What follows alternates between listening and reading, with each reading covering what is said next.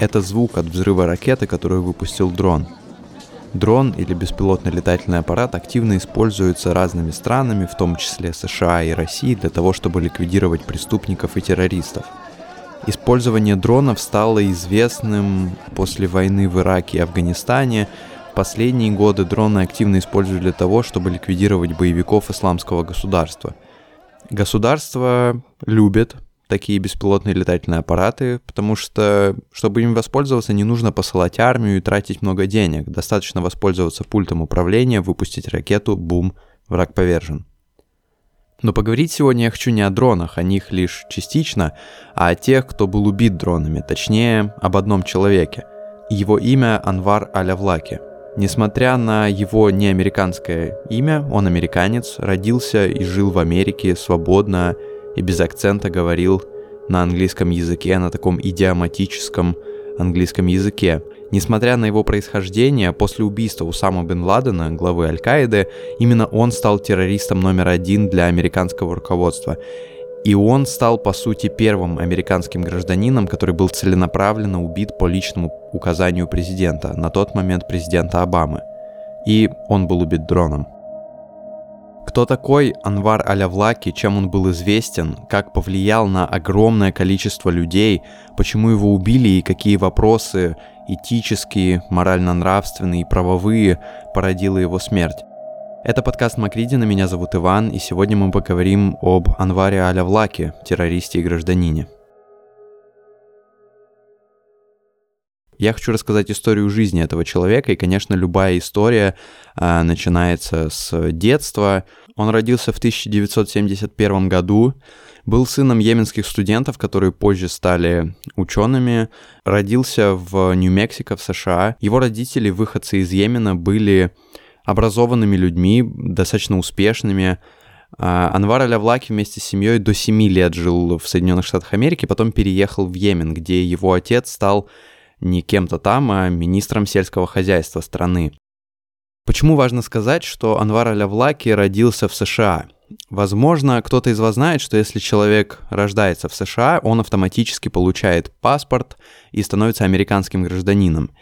Более того, такими, такими способами даже пользуются, мне кажется, до сих пор. Я не знаю, насколько сейчас существует эта схема или нет, но многие люди э, ездили рожать в Америку, чтобы ребенок получал американское гражданство. А, но фишка в том, что когда ты рождаешься в США, ты становишься американским гражданином, и никто, ни Конгресс, ни президент не может тебя лишить такого паспорта, того, который получен по рождению. Потому что если у тебя паспорт натурализированный, ну то есть ты, короче, поехал, получил ВНЖ, там разрешение на работу, прожил какое-то время, потом получил паспорт, тебя такого гражданства могут лишить. Если же ты родился в Штатах, лишить гражданства тебя не могут. Анвар Алявлаки был вполне обычным молодым человеком в 17 лет. Из Йемена приехал обратно в Штаты учиться в университете в Колорадо, завел семью, и во время учебы, надо сказать, он начал изучать ислам, э, ему ну, стала интересна эта религия, потом он стал имамом. Был имамом в нескольких мечетях, в конце концов переехал в Вашингтон, стал имамом в мечети в Вашингтоне, в одной там из главных больших мечетей. Почему Анвар Алявлаки вообще стал популярным и привлек внимание спецслужб и вообще стал террористом номер один. Случился теракт 11 сентября.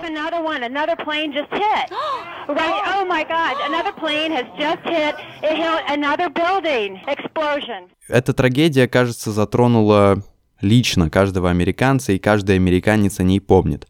Но представьте, что вы слышите из каждого утюга про борьбу с терроризмом, про Аль-Каиду, и так или иначе в выступлениях политиков, в выступлениях СМИ, в текстах СМИ вы слышите о том, что теракт был совершен радикальными мусульманами. Наверное, одни люди, услышав про радикальных мусульман, стали исламофобами. И несмотря на то, что президент Буш в своем выступлении в мечети специально упоминал отдельно о том, что это не война против мусульман, это война против терроризма. That's not what Islam is all about. Islam is peace многие как бы стали отождествлять мусульман и терроризм. Это плохо, мне это не нравится, это не нравится многим людям, но надо признать, до сих пор, когда мы говорим о терроризме, многие люди вспоминают про ислам, а не про буддизм, христианство или индуизм. индуизм. Хотя радикальные идеи и последователи существуют в каждой из этих религий. Но другие люди после 11 сентября исламом заинтересовались. И я сейчас не говорю о людях, симпатизирующих террористам. Просто для многих людей мусульмане и ислам были чем-то каким-то далеким и неизвестным, а тут совершается теракт.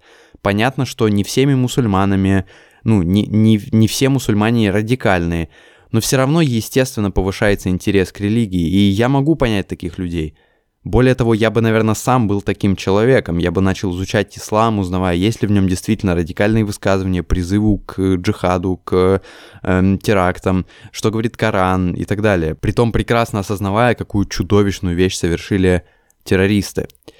Но Спойлер, большинство мусульман говорят на арабском языке, и Коран тоже написан на арабском, и в Америке не было человека, который как бы представлял бы ислам принципе, сейчас похожая ситуация и в России. Например, вы наверняка знаете, что главу РПЦ зовут Патриарх Кирилл. Фигура, если мягко сказать, достаточно спорная, но тем не менее фигура публичная, ходит на разные государственные мероприятия, на его богослужения приходят, ну, там, президент страны. Если же подумать об исламе, то вы вряд ли знаете, что, например, верховного муфтия России зовут Талгат Таджудин. Я тоже, кстати, не знал до того, как начал готовить этот подкаст.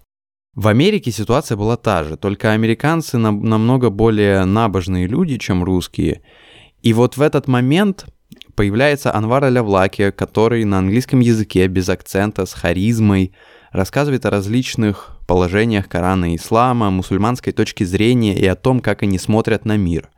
Объясняет, почему внезапно появились какие-то люди, которые хотят убить американцев. В тот же самый момент осуждая Аль-Каиду и Усаму бен Ладена – и вот в этот момент начинается его путь как публичного и известного имама, и тогда он, конечно, не говорил ни о чем радикальном, ни о каком джихаде. Многие источники даже указывают на то, что он ходил в Пентагон и общался с представителями структур.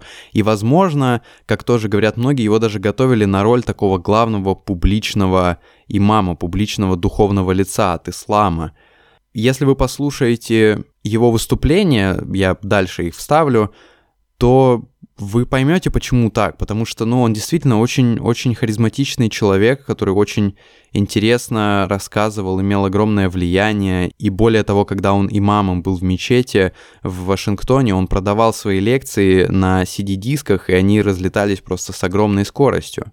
The non-Muslims say that Islam spread by the sword, so is that true or not? Let's talk about what happened and then you make a judgment.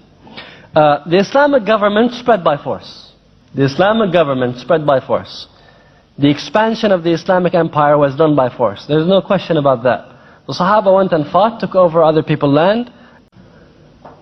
However, when they would take over land, they would Люди, людям нравился Анвар аль-Авлаки. Они, они видели в нем своего вдохновителя, что ли. Они впитывали его слова, его выступления. Он умел влиять на людей. Человек, ну, как бы знающий, может сказать, как можно быть имамом в стране, которая вторглась в Ирак. Вернее, как можно поддерживать многие действия руководства твоей страны, например, там, ходить в Пентагон, когда твоя страна нападает на твоих братьев-мусульман, пускай радикальных мусульман.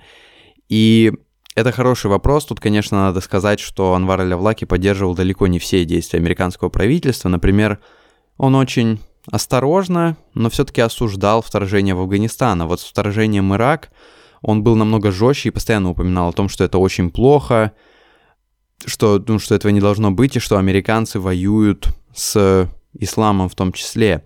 С другой стороны, тоже подумать, таких людей, осуждающих какие-то вторжения, инвазии в другие страны, было много и среди, ну, что ли, обычных американцев.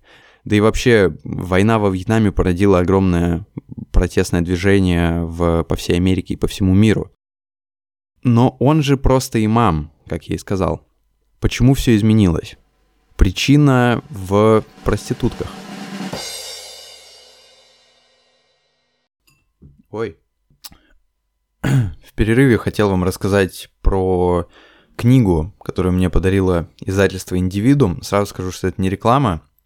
Просто написали представители издательства «Индивидуум», сказали, вот есть книжка, а, хочешь прочитать, мы тебе ее пришлем и в подкасте упомянешь. И поскольку это книжка, которую я сам давно хотел купить и прочитать, а, я, конечно же, согласился. Книжка называется «Пошумим. Как делать хитовые подкасты». И вы можете сейчас подумать, что эта книжка чисто для тех, кто делает подкасты. На самом деле нет. И это то, что мне особенно нравится в книге в этой, потому что, ну, знаете, обычно, когда ты что-то такое читаешь, какие-то, ну, на какие-то такие темы, какое-то чтиво, то оно все очень узкоспециализировано, и вот это вот где хостинг, э, как его оплатить, а, какой микрофон купить. А здесь, что мне нравится особенно, потому что я люблю, очень-очень люблю сложные всякие разные нарративные подкасты, и стараюсь, как многие могут заметить, стараюсь делать что-то похожее, у меня не очень получается, но я стараюсь, правда. Книжка как раз-таки в основном вот для людей, для таких, которые не просто хотят а, сесть, поставить микрофон, два микрофона и поговорить обо всем, а про сложные истории, про то, как найти свою историю, что отличает хорошую историю от плохой. И вот я сейчас держу эту книжку, я всегда читаю книги с карандашом, и я просто на каждой странице делаю вот такую вот пометочку, потому что книжка действительно супер, э, супер полезная. И я на самом деле готов сказать, что эта книга не столько для подкастеров и не только для подкастеров, а опять же для тех, кто просто хочет делать, возможно, свое медиа, вести свой блог. А, и вот они думают над тем, как найти историю, как ее рассказать лучше, как взять интервью так, чтобы можно было встроить ее в историю. Книжка реально офигенная. Во-первых, нужно сказать спасибо Эрику Ньюзуму, Ньюзум, Ньюзум, наверное, Ньюзум, который написал эту книгу. Во-вторых, нужно сказать а, спасибо Мике Голубовскому, это русский энтузиаст подкастов, который перевел эту книгу по заказу издательства «Индивидуум». Короче, Эрик Ньюзум, пошумим, как делать хитовые подкасты. Ссылка на издательство Индивидуум в описании. Спасибо, спасибо, что прислали мне эту офигенную книгу. Она, кстати, довольно большая, 300 с лишним страниц. Сделана тоже офигенно, и обложка. Все, кому показываю, все говорят про классную обложку. Я, собственно, согласен. Вот такой вот полезный контент в перерыве между интересной историей.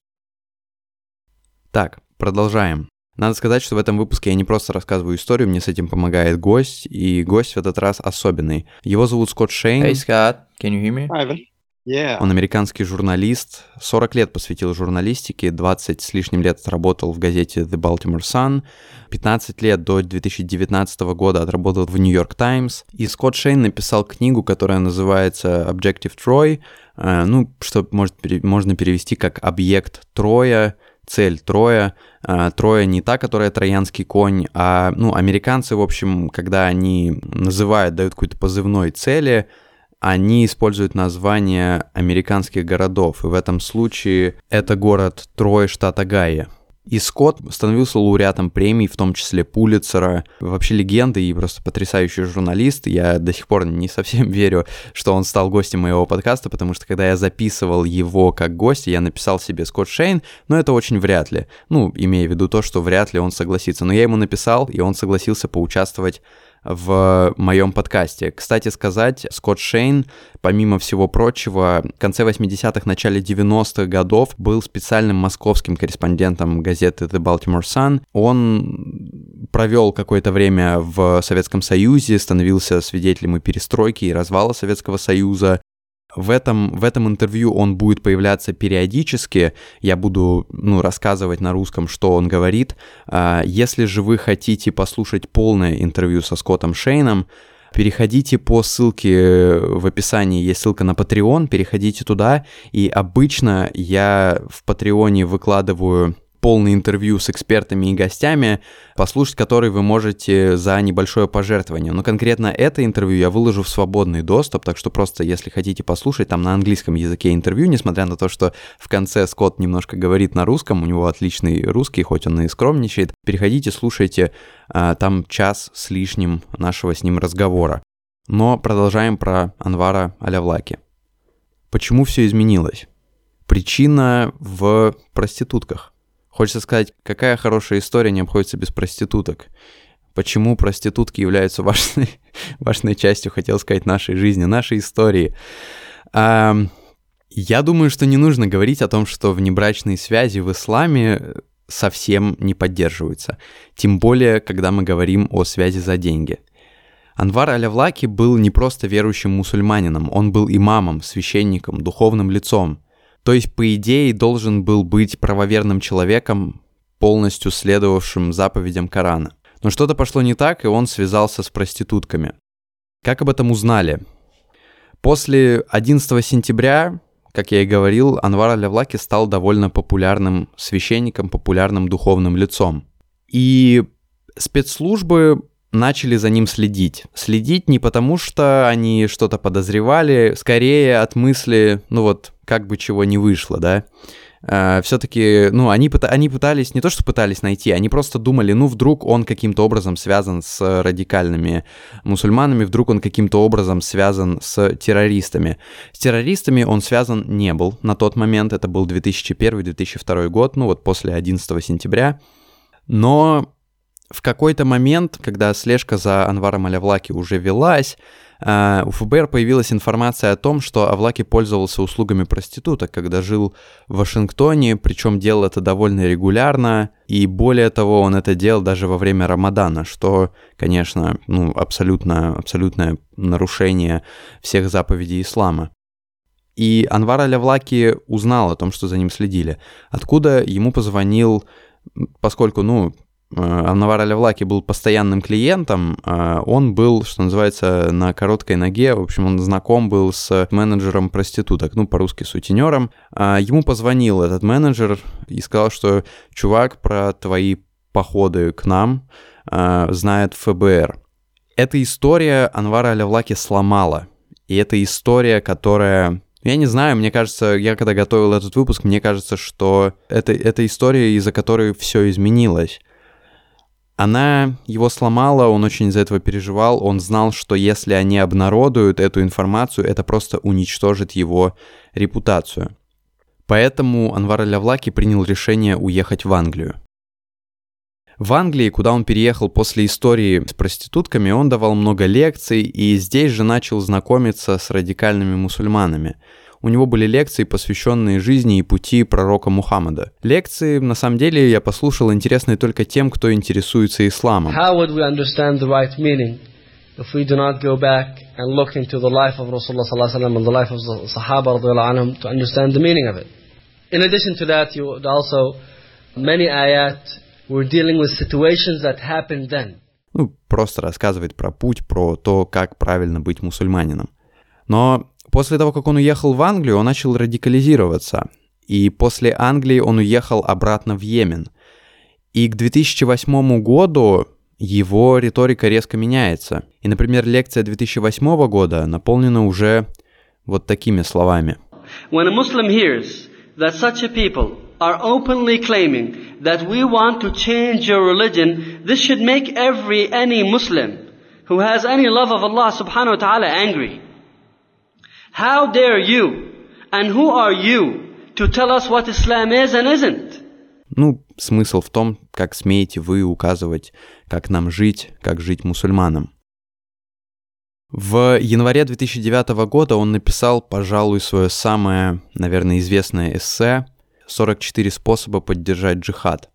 В нем говорилось, что все мусульмане должны участвовать в джихаде, либо сами совершая акты джихада, то есть там взрывая и убивая куфаров, неверных, а, либо поддерживая тех, кто этим занимается. И еще там было сказано, что все мусульмане должны оставаться физически готовыми к тому, что придется воевать.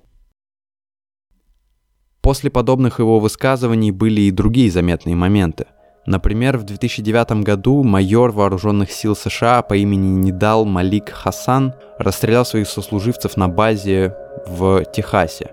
В результате погибло 13 человек и были ранены еще 32 военнослужащих, и Хасан был не просто майором, вооруженных сил. Он был военным психиатром, он получил степень бакалавра военного, военной психиатрии.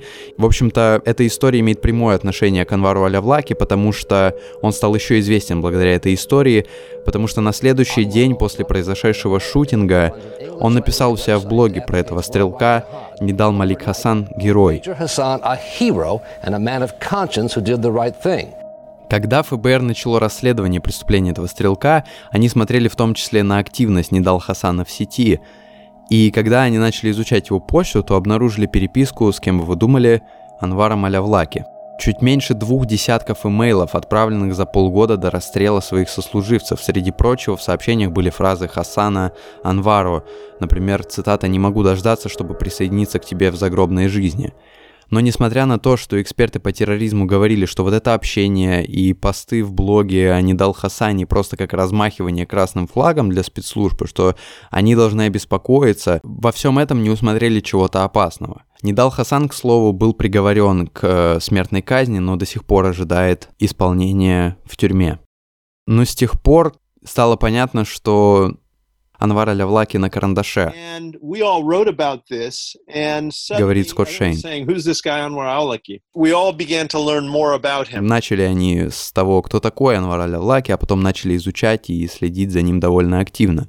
В общем, стало довольно очевидно, что после возвращения в Йемен он стал радикализироваться и вступил в Аль-Каиду – После еще нескольких неудачных попыток терактов, например, попытки взорвать два грузовых самолета в Америке, в Чикаго, или попытки взорвать самолет, где было 300 человек на борту, стало очевидно, что Анвар Аль-Авлаки имеет огромное влияние, и он вдохновил большое количество людей на джихад. И если в случае с самолетами, ну, спецслужбы считают с грузовыми самолетами и с террористом, который хотел взорвать пассажирский самолет, спецслужбы считают, что Анвар Аль-Авлаки принимал непосредственное участие в организации этих несостоявшихся терактов. Но влияние Аля Влаки пошло намного дальше и сохранилось после его смерти. Я чуть-чуть вперед забегаю. Например, братья Царнаевы, устроившие теракт в Бостоне, говорили, что Анвар Аля Влаки является их главным вдохновителем. Например, эссе «44 способа поддержать джихад», о котором я говорил ранее, считается одним из ключевых текстов для членов Аль-Каиды, а затем и для террористов из других группировок, например, из исламского государства. В общем, после всех этих нитей, связующих его с террористами, его высказываний, не замечать этого уже было ну просто нельзя. И было принято решение, что Анвара Лявлаки нужно убить. Но вспоминаем про то, что Анвар Лявлаки был американским гражданином, у него был американский паспорт. И когда решили, что Анвара Левлаки нужно убить, начали разрабатывать план действия по убийству. Это было довольно сложной задачей, и, ну, которая требовала не то, что даже плана, как, например, было с Усамой Бен Ладеном, а ну, в правовом поле нужно было решить, как это сделать. В январе 2010 года администрация Обамы в Белом доме и в Конгрессе, в общем, они долго спорили про то, можно ли убить, легально ли убить Аля Влаки, учитывая то, что у него есть американское гражданство. Главным аргументом было то, что Аля Влаки является то, что называется imminent threat, серьезной угрозой. Но поскольку он являлся американским гражданином, его убийство должны были одобрить в ну, там, службе национальной безопасности, в общем. Но такое действие никогда не, собер... не совершалось. Никто специально не, не отдавал приказ убить американского гражданина. Такого никогда не было раньше, говорит Скотт. В общем, было довольно сложно. Тем не менее, 6 апреля Нью-Йорк Таймс сообщила о том, что президент Обама одобрил убийство Аля Влаки. То есть теперь Аля Влаки официально стал террористом номер один. Кстати, Скотт рассказал историю о том, что когда он писал книгу об Анваре Алявлаке, он опросил больше 30 профессоров по конституциональному праву, ну, спросил их мнение о том, легально ли было отдавать приказ об убийстве американского гражданина. И результаты были почти поровну поделены на три части. Одна треть сказала, что да, легально. Другая треть нелегально. Uh, И третье, надо смотреть на нюансы, зависит от обстоятельств. Когда решили, что Алявлаки нужно убить, начали разрабатывать план действия по убийству. Здесь нужно понимать, что Влаки перемещался по разным районам Йемена, что осложняло охоту за ним. Тот же Усама бен Ладен, например, э, скрывался в Пакистане в течение нескольких лет в одном доме, и американские спецслужбы знали об этом доме и вели слежку на протяжении нескольких лет. Более того, они знали, что если попытаться выследить Анвара Алявлаки и отправить туда бойцов из какого-нибудь спецподразделения, как для убийства того же Бен Ладена, то будет бой, скорее всего, насмерть. И вокруг Анвара Алявлаки есть вооруженные бойцы, так что, скорее всего, американцы потеряют и своих военных, и Анвар Алявлаки погибнет тоже. Поэтому Обама, как говорит Скотт, был заинтригован использованием дрона. Было довольно логично его использовать, потому что, несмотря на все противоречия администрации Обамы, несмотря на все вот это то, что я рассказываю, а Обама в принципе довольно миролюбивый президент, один из самых миролюбивых президентов Америки. Ему не нравилась война в Ираке, в Афганистане, и он думал, что ну мы ведь не пытаемся воевать с этой страной, мы пытаемся убить сравнительно небольшое число отдельных террористов, в данном случае одного террориста. Так почему бы не попытаться ликвидировать конкретную цель, а не переворачивать другую страну вверх дном, вводя туда войска? Ну, это казалось довольно логичным. Немного хотел рассказать про то, что это вообще за список, который называется Kill List, ну, список для убийства. А, но поскольку все это засекреченные материалы и вообще top secret и все вот это вот, а, рассказывать об этом довольно сложно. Например, я хотел вам рассказать историю о том, кто еще есть в этом списке, но это опять же засекреченная информация, доступ к которой получить очень сложно или почти невозможно и мы можем только лишь предполагать, какие люди могут находиться в списке для убийства, исходя из их деятельности. Например, Эксперты предполагают, что бывший лидер исламского государства Абу Бакр аль-Багдади находился в этом списке, хотя его убили не дроном. На самом деле он был загнан в пещеру слэш-тоннель американским подразделением Дельты и подорвал себя вместе со своими детьми. Недавнее использование дрона, и вроде бы как бы этот человек действительно был в списке для убийства, убийство генерала Касима Сулеймани в начале этого года, а, одно из таких событий, которое, когда люди говорят про, господи, 2020 год, заканчивайся, быстрее, вот как раз-таки одно из таких событий 3 или 4 января это произошло прямо в начале года. Касим Сулеймани был убит тоже, да, многие думали, что это там какая-то спецоперация, нет, ему просто на выезде из, из аэропорта дрон выстрелил в кортеж, э, в интернете есть видео, можете посмотреть. Там без звука, без всего, толком даже непонятно, что происходит. Ну, в общем, туда помещают плохих ребят, по мнению американского правительства, но только ли плохих? И вот этот вопрос обсуждается до сих пор. До сих пор выходят разные статьи, фильмы, исследования на эту тему, потому что есть множество историй, когда человек помещается туда, ну, мягко скажем, непонятно за что. Например, есть такой человек, его зовут Билал Абдул Карим. Он утверждает, что его поместили в список для убийства, при том, что он является американским гражданином, прямо как наш главный герой Анвар Алявлаки. Абдул Карим родился в Бронксе, в Нью-Йорке, и, конечно, насколько можно доверять его заявлениям, вопрос, но Карим является довольно публичной личностью, он, надо сказать, журналист, стал известен после начала войны в Сирии. Он поехал туда, чтобы снимать документальные фильмы, вести журналистскую деятельность. Такой с большой бородой мужик лезет в самые жесткие перестрелки, прямо с передовой приносит материал.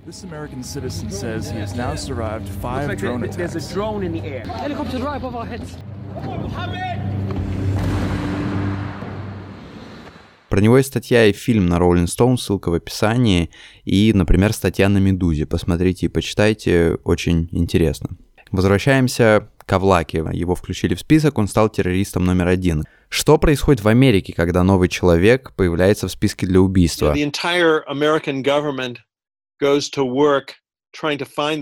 Скотт Шейн говорит, что люди в правительстве, а, представители спецслужб в буквальном смысле идут на работу и всеми способами пытаются найти человека. В случае с Авлаки они помимо традиционных методов пытались использовать и обманные маневры. Например, рассказывает Скотт, в попытке скорее его не убить, а арестовать, они отправили ему письмо на адрес его отца в Сану, столицу Йемена. В письме говорилось... Hey, man, uh, Привет, слушай, с твоим паспортом какая-то проблема, не мог бы ты прийти к нам в посольство, американское посольство, чтобы мы тут все уладили? Ну и, конечно, Влаки в посольство не пришел. Было еще много неудачных попыток его убить. Из-за одной такой попытки даже погиб заместитель губернатора области в Йемене. Мужик был довольно популярным политиком, поэтому его убийство вызвало негативную реакцию в отношении американских спецслужб и военных.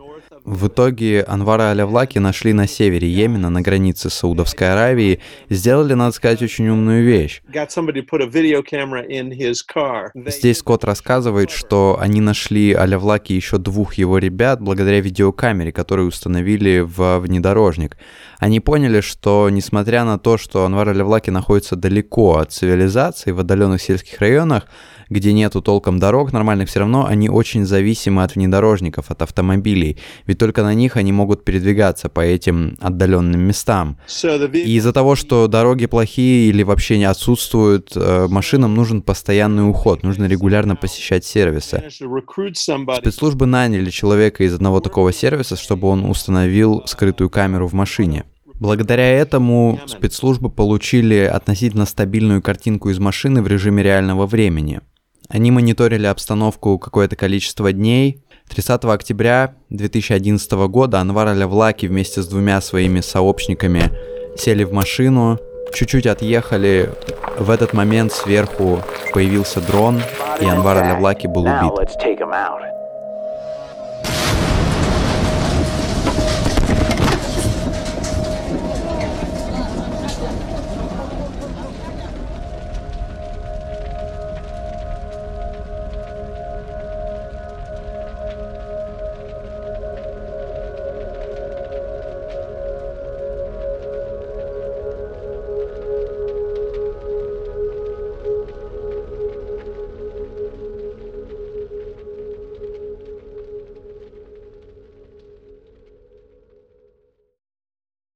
Когда Анвар Алявлаки был убит, в обществе, в Конгрессе, в учебных даже заведениях, где изучают право, разразилась такая дискуссия о том, правильно ли было убивать этого человека. Точек зрения здесь несколько, и правильной, как мне кажется, нет. Например, есть позиция Обамы, который сказал, представьте, что американское правительство — это полицейский, который оказывается в ситуации, когда вооруженный преступник направляет оружие на толпу невиновных безоружных людей — и полицейский убивает этого преступника до того, как он успеет убить других людей. Вполне здравая и логичная позиция, в общем-то. Вот здесь президент Обама говорит об убийстве Анвара Алявлаки, кстати, в своем красноречивом стиле и не упоминая о том, что тот был американским гражданином.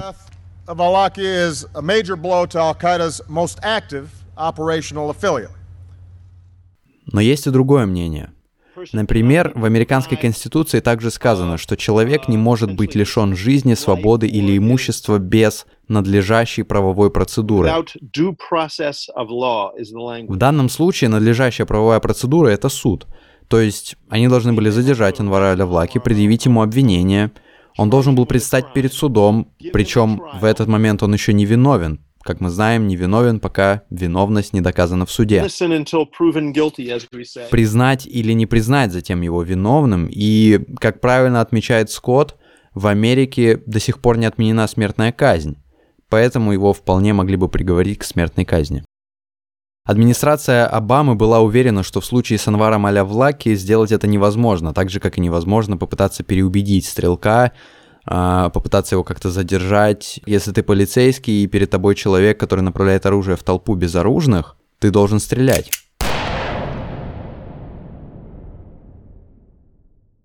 И многие американцы приняли этот аргумент от администрации Обамы.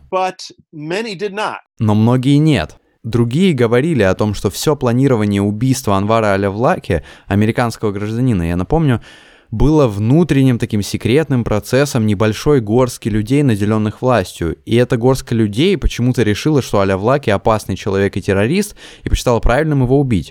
Эти люди уверены, что никакой надлежащей правовой процедуры не было, и что вообще вся эта операция — это неадекватное решение, и никакая не правовая, и, и никакая не процедура. Но куда более важно то, и здесь, мне кажется, это действительно важным, что это вообще просто довольно опасный прецедент. Вот допустим, что Обама хороший президент, порядочный человек с хорошими намерениями, с разумным взглядом на вещи. Но что, если президентом станет другой человек? Uh, И внезапно таким человеком стал Дональд Трамп. И у этого человека будет другой взгляд на вещи, и он решит, что нужно убить другого американца. Например, Дональд Трамп в июне этого года сказал, что Обама виновен в государственной измене, потому что предал американцев. По этой логике, получается, Обама совершил преступление, и мы можем посчитать, что его можно убить. Логика Обамы и его администрации была в том, что Анвара Алявлаки невозможно арестовать. Не совсем правильное сравнение, говорит Скотт, но в теории Трамп, Trump может сказать... Say, well,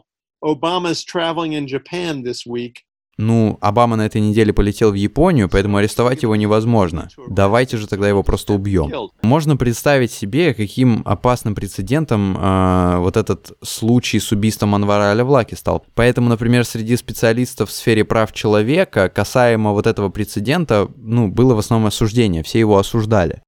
И, наконец, важный еще один аспект о том, что Анвар Алявлаки был человеком, который очень рано стал таким ну, адептом, что ли, современных технологий, электроники и интернета. Например, как я и говорил, а, он, когда был имамом в Америке, его младший брат по просьбе Анвара продавал CD-диски с лекциями об исламе на улице, на выходе из мечети.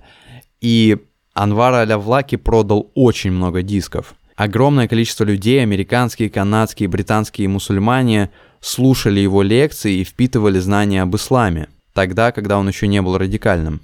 Позже у него появился сайт, страница на Фейсбуке, и особенно популярным он стал на Ютубе. В то время YouTube был совсем небольшим видеосервисом. Скотт рассказал историю про то, что когда он начинал работать над своей книгой, а, он вводил имя Анвара Алявлаки в поисковую строку и до смерти показывал около 20-30 тысяч результатов поиска. После смерти это число выросло до 70 тысяч. То есть еще до смерти Анвар Алявлаки был довольно популярным человеком, и после смерти его популярность только выросла, потому что в какой-то степени Анвар Алявлаки даже стал ну, мучеником, что ли. Надо понимать, что и в христианстве, и в исламе мученики, люди, убитые за веру, вызывают огромное уважение у последователей религии. Где-то религия, собственно, на этом и строится. Здесь стоит сказать, что, знаете, когда запрещают всяких артистов, ну, не могу сказать, что убивают, например, но когда запрещают артистов, э, там, если проводить параллель с российским музыкальным рынком, то это Ice Peak, то, ну, запретный плод сладок, к ним только сильнее, к ним только повышается интерес обратно к Анвару Алявлаке. Так вот, с тех пор, где бы ни происходили атаки террористов, в Америке, в Англии, во Франции, в Германии, почти всегда люди, отвечавшие за исполнение теракта, если они оставались в живых, называли Анвара Алявлаки своим главным вдохновителем, и его онлайн-наследие продолжает жить до сих пор. Недавние теракты, что бостонский марафон, что когда человек в гей-клубе расстрелял почти 50 человек в Орландо, он тоже сказал, что Анвар Левлаки его главный вдохновитель.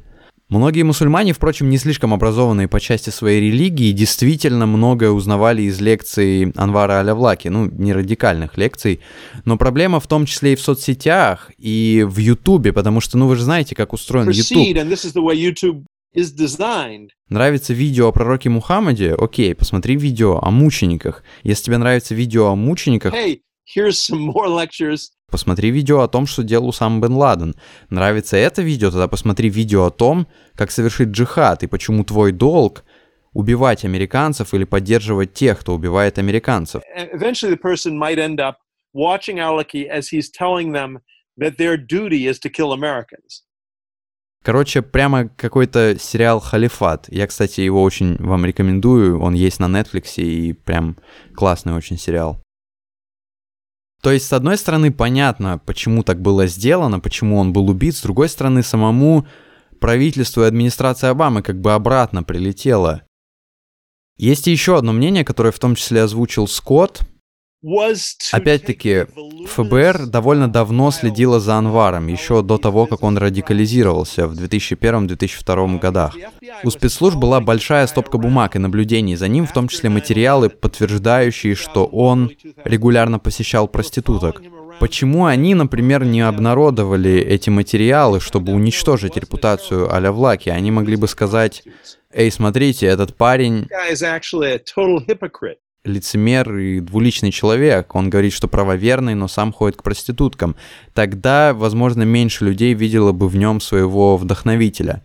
Но эта история, если честно, кажется немножко мне про такое сослагательное наклонение, если бы да кабы, потому что, опять же, ФБР за ним хоть и следило, но скорее в качестве меры предосторожности. Тогда, в 2001-2002 годах, он не имел отношения к каким радикальным группировкам. И, несмотря на действительно его двуличие, все-таки спецслужбы не могли предугадать, что он станет радикальным. И в таком случае, как мне кажется, опубликовать материалы о его личной жизни — это залезть в его личную жизнь. Да и вообще никто не гарантирует, что после этого публичного освещения ситуации он бы сказал, ой, это ужасный удар по моей репутации, лучше-ка я перестану заниматься э, духовной и священной деятельностью, он бы, вполне возможно, он бы также радикализировался и начал бы говорить, но американцы что-то там себе придумали, это все неправда, и они куфары неверные. Справедливости ради, кстати, я нашел на ютубе какое-то количество видео об Анваре Алявлаке, в том числе на русском языке, и там в комментариях есть люди, которые, например, пишут, что этот человек призывает к джихаду, но сам не сделал ничего для этого. Как мы уже выяснили, это неправда, и Анвар Алявлаки был действительно влиятельным человеком, просто его влияние было немножко другого толка, но все-таки в качестве, скажем так, транслирования общественного мнения нужно это упомянуть. I sort of sympathize with everybody in this thing. В общем-то, Скотт говорит о том, что он симпатизирует и Обаме, который понимал, что если бы самолет взорвался и люди погибли, а, или там взорвался бы грузовой самолет, грузовые самолеты, то гибель этих людей была бы ну, ответственностью Обамы как президента. С другой стороны, он понимает и соглашается с теми, кто говорит, что очень опасно давать президенту власть и возможность убить американского гражданина без суда и следствия. И также соглашается с тем, кто считает, что убийство Анвара Алявлаки сделало его мучеником и только усилило его популярность. У меня, кстати, был вопрос к Скотту касаемо того, с какими препятствиями он, как журналист, столкнулся, пока писал эту книгу об Анваре Алявлаке. Поскольку я довольно часто изучаю разные дела моего государства и других государств, там вмешательства разные, и я всегда видел, что вот когда ты читаешь про это, ты изучаешь что-то, ты понимаешь и чувствуешь, как сильно государство, государственная машина не хочет проливать свет на подобные вещи. Have you, as a as a journalist, faced any obstacles while working on your book? That's a good question. In this country, there's um, you know a law called the Freedom of Information Act. Здесь Скотт напоминает, что в Америке есть закон о свободе информации, то есть для того, чтобы сделать запрос на получение какой-то инфы, тебе не обязательно быть журналистом даже. Ты можешь, ну, если ты гражданин, ты можешь соответствующий запрос оформить. Я изучил этот закон на сайте Министерства юстиции США. Там сказано, что, ну, по сути, это федеральный закон о свободе информации, который э, позволяет запросить частичное или полное обнародование информации и документов, но тут есть пометка о том, что закон применяется только документам органов исполнительной власти. И если мы прочитаем исключения, всего исключений 9, то, ну, по сути, первые, первые исключения — это секретная информация для национальной обороны или внешней политики, или например, там записи или информация правоохранительных органов. То есть, ну, по сути, все то, что нам интересно об Анваре Аля Влаке, это, наверное, и составляет секретную информацию э, для национальной обороны или внешней политики. То есть обнародовать ее вряд ли получится, получилось бы. Но Скотт рассказал, что он и Нью-Йорк Таймс, он там на тот момент работал, когда писал книгу, четыре года добивались в суде предоставления этих материалов. Wow copies of the legal uh, opinions Сначала они подали заявку, ее отклонили, потом они написали апелляцию, бумаги лежали в суде, но в итоге добились и информацию обнародовали. И это то, что вот те препятствия, которые журналистам пришлось преодолеть, Скотту пришлось преодолеть для того, чтобы написать эту книгу. Ну и еще он назвал классическую проблему многих журналистов, потому что все то, опять же, что связано с прицельными убийствами отдельных людей, списков для убийства и прочего, это суперсекретная информация, и люди, работающие в правительстве и разгласившие эту информацию, вообще-то могут сесть в тюрьму, точнее не могут, они скорее всего сядут. Поэтому приходилось выкручиваться. Но, опять же, мы там немножко зашли дальше, начали говорить со Скоттом о том, что есть ну, хорошо, что там у вас хотя бы есть э, понятный процесс, чего нельзя сказать, например, о российской системе. Об этом, обо всем мы поговорили со Скоттом Шейном, американским журналистом и автором книги про Анвара Алявлаки. Напомню, что полное интервью с ним доступно на платформе Patreon. А, ссылка в описании этого подкаста. Там есть даже русский язык. Э, в плане Скотт говорит на русском языке немножко в самом конце. Напомню, что полные версии интервью там э, доступны за пожертвование всего лишь от доллара. А, но конкретно это интервью со Скоттом на английском языке я выложу в свободном доступе, поэтому если хотите послушать Скотта и мой немного кривоватый английский, то вот можно сделать это там.